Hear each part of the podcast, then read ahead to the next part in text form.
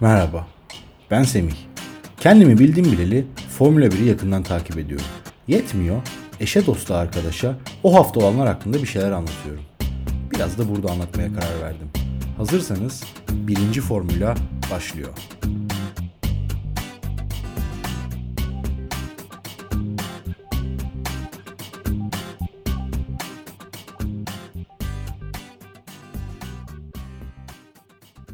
Selamlar.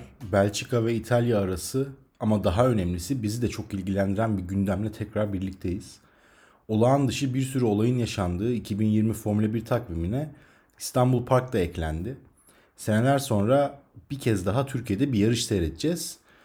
Benim bu konu hakkında söyleyecek çok şeyim var ama önce geçtiğimiz hafta sonuyla başlayalım istiyorum. Hafta sonu Formula 1'in en hızlı pistlerinden biri olan Belçika'daydık. Ve ön tarafta yarış sonucu olarak bildiğimiz, düşündüğümüz senaryoların haricinde pek de bir şey yaşanmadı diyebiliriz.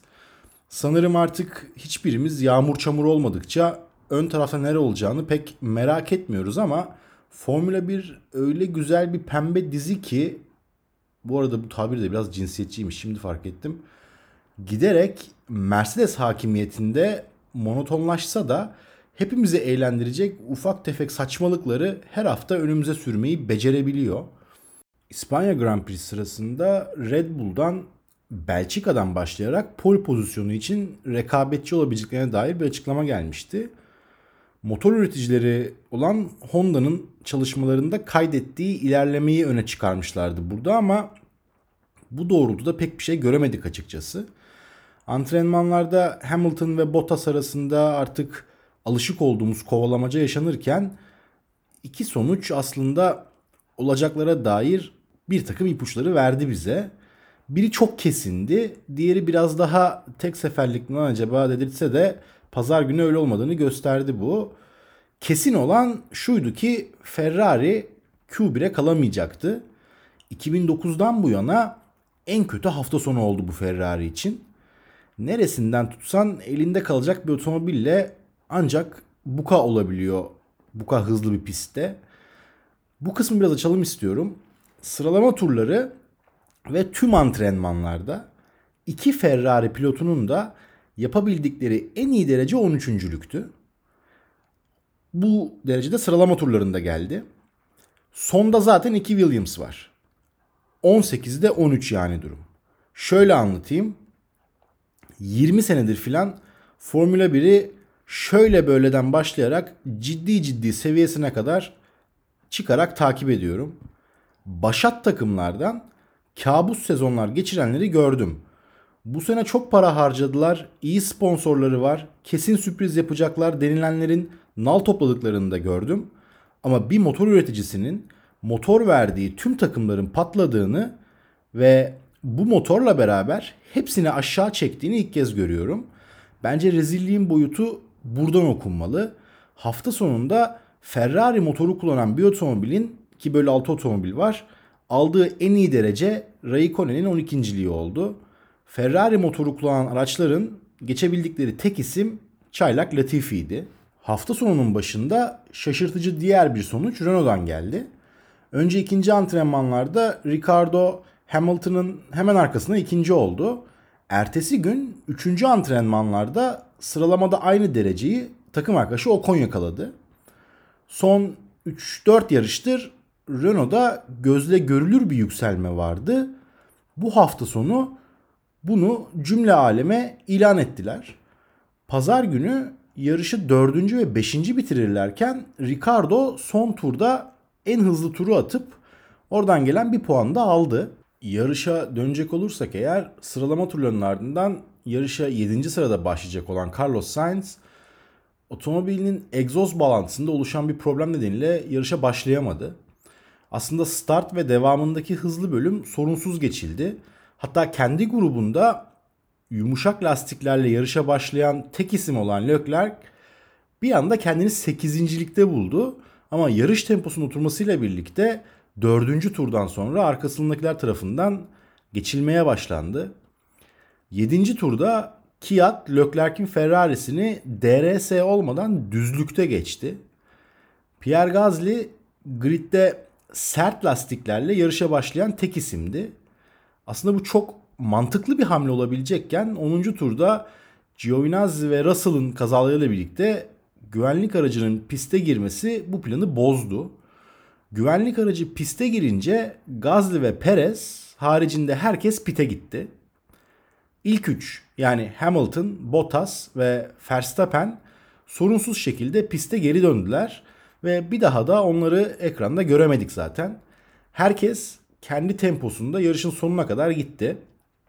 Verstappen Bottas'a, Bottas da Hamilton'a tehdit yaratabilecek bir şekilde yaklaş, yaklaşamadılar. Gazli ve Perez de eskiyen lastikleriyle beraber denklemden çıkınca Ricardo ikisini de geçip dördüncülüğü aldı. Ocon beşinci oldu. Red Bull koltuğundaki birinci yılını bu yarışla dolduran Albon altıncı olabildi ancak. Burada araya biraz ilginç bir şey sıkıştırmak istiyorum. İspanya'daydı sanırım. Verstappen'in Bottas'la ilgili bir açıklaması olmuştu. Hamilton'ı asla geçemiyor minvalinde. Hamilton bu hafta sonu ilginç bir şekilde buna yarış sonrası röportajında bir cevap verdi ve şey dedi. Bizim başarımızdaki sır Bottas'ın beni daha iyi olmaya itmesi. Verstappen içinse Red Bull'da böyle bir seçenek yok. Albon'a salladı yani Hamilton biraz. Hakikaten de Verstappen'i sıkıştıran son takım arkadaşı Ricardo'ydu. O günden beri Gazli geldi sonra gitti. Onun da gönderilişinin birinci yılıydı aslında bu yarış. Albon geldi sonra. Ama Hamilton'ın söylediklerinin zemini böyle oluşmuş oldu. Red Bull gerçekten de kocaman bir pilot öğütücü makina. Dediğim gibi Albon'la beraber bu değiş tokuş hikayesinin kıdem düşürülen tarafında olan Gazli de birinci yılını doldurdu. Alfa Tauri'de. Bu hafta sonuna bayağı iyi motive olmuş gözüküyordu. Güvenlik aracı piste girmemiş olsa seçtiği o sert lastik stratejisi onu Renault'ların olduğu yere sokabilirdi. Ama yine de kötü olmayan bir sonuçla 7. olan Norris'in arkasında 8. bitirdi yarışı. 9. ve 10. sırada ise aslında böyle hızlı bir pistte sene başından hatta kış testlerinden beri gösterdikleri performansla yarışı daha yukarıda bitirmeleri öngörülen Racing Point pilotları vardı. Sonrası zaten Kiat ve Ferrari motorlular. Ha bir de e, Pierre Gasly'nin bir motivasyonu daha vardı. O da geçen sene burada hayatını kaybeden yakın arkadaşı Antoine Hubert'in ölüm yıl dönümü olmasıydı. Şu son bir sene hakikaten Gazli için bayağı zor geçmiş olmalı. Yarıştan sonra tabii en çok konuşulan şey az önce de bahsettiğim üzere Ferrari ve Ferrari motoru kullananların durumu oldu. Belçika özelinde aslında olay şuradan başlıyor. Bu pistte son 2 senedir yani 2018 ve 2019'da Ferrari kazandı. Leclerc buraya son yarış galibi olarak gelmişti. Şimdi düştükleri duruma bakın. Binotto yine o bildiğimiz aslında birkaç bölüm önce benim de az çok takdir ettiğim Avrupa'yı yönetici havasında konuştu. 2022'deki değişikliklere hazırlanıyoruz ve takım çalışanları da üst yönetimde bunu biliyor. Kimse sürpriz beklemesin. Şu an bizi mazur görüyorlar dedi. Ama işte bu da Ferrari. Montezemolo mesela 2014'te Ferrari CEO'su yarış sonunda daha pisti terk etmeden kovulmuştu. Her ne kadar hem Binotto hem de üst yönetimden sabırlıyız açıklamaları gelse de bir noktada Binotto'nun da aynı akıbete uğrayacağını düşünmeden alamıyorum kendimi.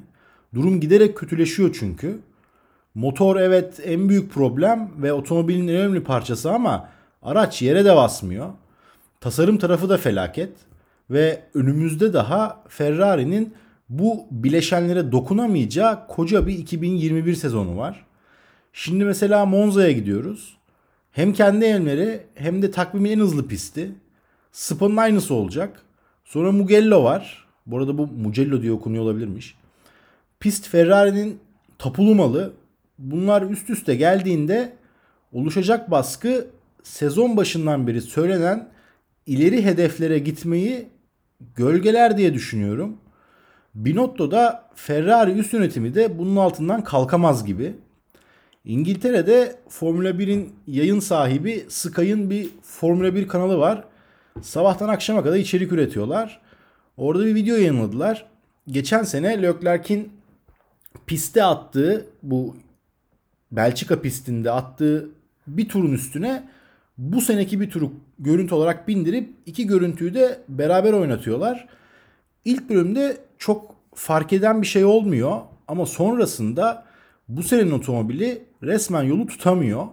Motor da geçen seneki kadar güç üretemeyince turun sonlarında gözle görülür bir fark oluşuyor. Takımda da mesela bu moralsizlik çok net herkesin her hareketinden görülebiliyor.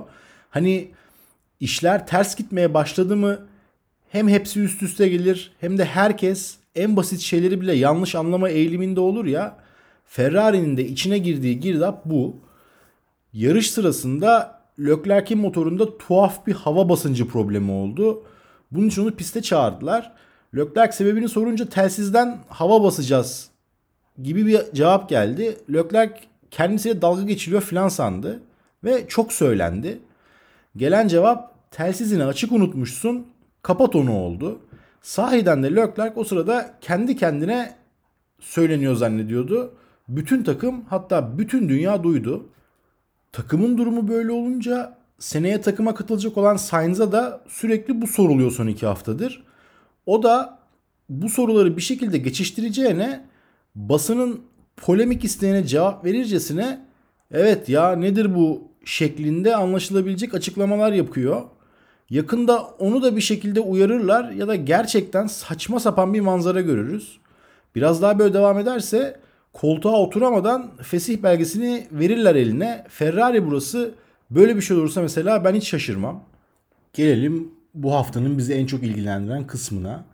Podcast'in başında da söylediğim gibi Formula 1 9 yıl aradan sonra İstanbul'a geri geliyor. Bu gerçekten de çok güzel bir haber. Fakat benim burada bu konu hakkında söyleyeceklerim bu haber çıktığından beri yapılan yorumlar kadar iç açıcı olmayacak. Çünkü bu bilginin bizlere aksettiriliş şeklinde yine bize has bir abartı vardı ve bu işi Türkiye'ye getirerek gerçekten de çok önemli bir iş başaranlar dediğim gibi yine bize has bir abartıyla bence kör göze parmağı soktular. Biz bu senenin özel şartlarından yararlanarak bu takvime girebildik. Ama kurulan 5. cümle 2025'e kadar filan diye başlıyordu. Bahsettiğim orantısızlık mı diyeyim, abartı mı diyeyim, ayarsızlık mı diyeyim tam olarak bu. Pek farkında değiliz gibi ama Formula 1 Türkiye'ye daha önce geldi ve gitti. Bu gidişinde çok bariz, çok haklı sebepleri vardı. Tam olarak burada çuvaldızı biraz kendimize batırmamız gerektiğini düşünüp makarayı biraz geriye sarmak istiyorum. Formula 1'in Türkiye'ye gelmesi fikri 90'lı yılların sonunda konuşulmaya başlansa da pistin yapımı için gerekli adım 57. hükümet döneminde Ağustos 2002'de atıldı. Pist yapılırken iktidar değişti ve 2004 yılında inşaat başlayıp 2005 yılındaki ilk yarış öncesi pist yarışa hazır hale geldi. O zamanlar şimdiki iktidarın eski sürümünde batıdan esen havaya uygun olarak bu proje çok desteklendi. Ve iktidarın bir çeşit Avrupacılık enstrümanlarından biri olarak biz kontratımızın sonuna dek 7 yıl boyunca İstanbul'da Formula 1 yarışına ev sahipliği yaptık. Pistin tanıtımı yaptık mı en büyüğünü yaparız 90 bin kişilik diye yine bize has o böbürlenmeyle anlatıldı. Sanki bütün Formula 1 dünyası oturup bunu bekliyormuş gibi. İlk seneye geçiyorum çünkü o kadar beklentinin üstüne hiçbir şey umursanmaz. Ama hemen devamında görüldü ki pist Allah'ın unuttuğu bir yerde Ağustos'un sıcağında o bağlantı yolları çekilir gibi değil. Biletler Türkiye'deki ortalama vatandaşın harcama sınırının çok üstünde pahalı. Hadi pisti İstanbul'a yaptık. Gelen yabancı turist 3-5 gün daha kalıp şehri de gezip döviz bıraksın diye pist hakikaten öyle bir cehennem bir yerde ki oraya gelecek yabancı misafirin konaklayacağı tesisler en az 2 saatlik mesafede. Anlatılan o en pahalı, en büyük türbünlü pistin en gold ve premium yerlerinin bile pisti doğru düzgün görmediği de malum. Bunu tersine çevirmek için kullanılması gereken dev ekranlarla pistte otomobillerin zaman anonsunu yapması gereken kişi bir türlü senkronize olamadı. Yani o devasa türbünlerden yarış izlemeyi dahi keyifli hale getiremedik. Ve 3. yıldan itibaren ülke içinde Formula 1'in izlenebilirliği insanlar arasındaki popülaritesi giderek azalmaya başladı. Son 4 sene türbünler sponsorların son dakikada çalışanlarına filan dağıttığı biletlerle ancak doldu. Burada tabii şeyi de unutmamak lazım. En başta bahsettiğim o iktidarın kendini sardığı batılı rüzgar da ülke içi politikada şekil değiştirince var olan devlet desteği de giderek azalmaya, pek kimsenin umurunda olmamaya başladı. Üstelik bir de o pistte 2006 yılında feci bir uluslararası skandala imza attık. Protokollerde yapılması asla hoş karşılanmayan bir son dakika sürpriziyle eğlencelik bir yarış organizasyonu üstünden yine sağa sola ayar vermeye kalktık. Yeri asla orası değildi. Bunların hepsini geçiyorum. Motor sporları pastasından pay almak isteyen bir ülke olarak daha en başından çok büyük bir yanlışla başladık biz bu oyuna. Az çok Formula 1 pilotlarının biyografilerini okuyanlar hemen bilirler ki bu arkadaşların alayı bu işleri 6-7 yaşında karting yaparak başlamışlardır. O en üst seviyeye giden yol kartingden başlıyor. İstanbul Park'ın ilk projesinde pistin içerisinde uluslararası bir karting pisti de vardı. Biz onu inşa etmedik. Yani bir zaman sonra kendi pilotumuzu çıkarıp ülke içerisinde popülariteyi yükseltecek en temel hamleyi yapacak altyapıyı kuramadık. Ve 7 yılın sonunda Formula 1 yönetimiyle olan kontratımız bitince de olayların geldiği yer o kontratı tekrar uzatacak iradeyi yaratamadı. İktidar için bu hamle hiçbir işe yaramazdı o günlerde. Popülarite giderek azalmıştı. İstanbul Park konumu gereği İstanbul'a dair her yere ve her şeye çok uzaktı ve Türk insanı için kendi topraklarında yapılan yarışa gitmek bir aylık mutfak masrafına filan denk geliyordu. 2005 yılında 200 milyon dolar harcanarak yapılan oraların ve buraların en büyük pisti de senede 3 gün kullanılma hakkını da kaybetmiş batık bir proje olarak öylece kaldı.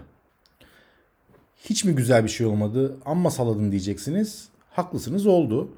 Red Bull'ların yaptıkları kaza, daha sonra 4 kez dünya şampiyonu olacak Fethel'in Formula 1 sahnesine çıkışı, Massa'nın hanedanlığı bunlar gerçekten Formula 1 atmosferini bu pistle özdeşleştiren şeyler ama hatalardan ders çıkarıp atılması gereken adımlar doğru atılmadı mı yarış zaten bizdeyken her sene üstünde konularak gidilmedi mi o yanlışlar bu doğruları götürüyor maalesef.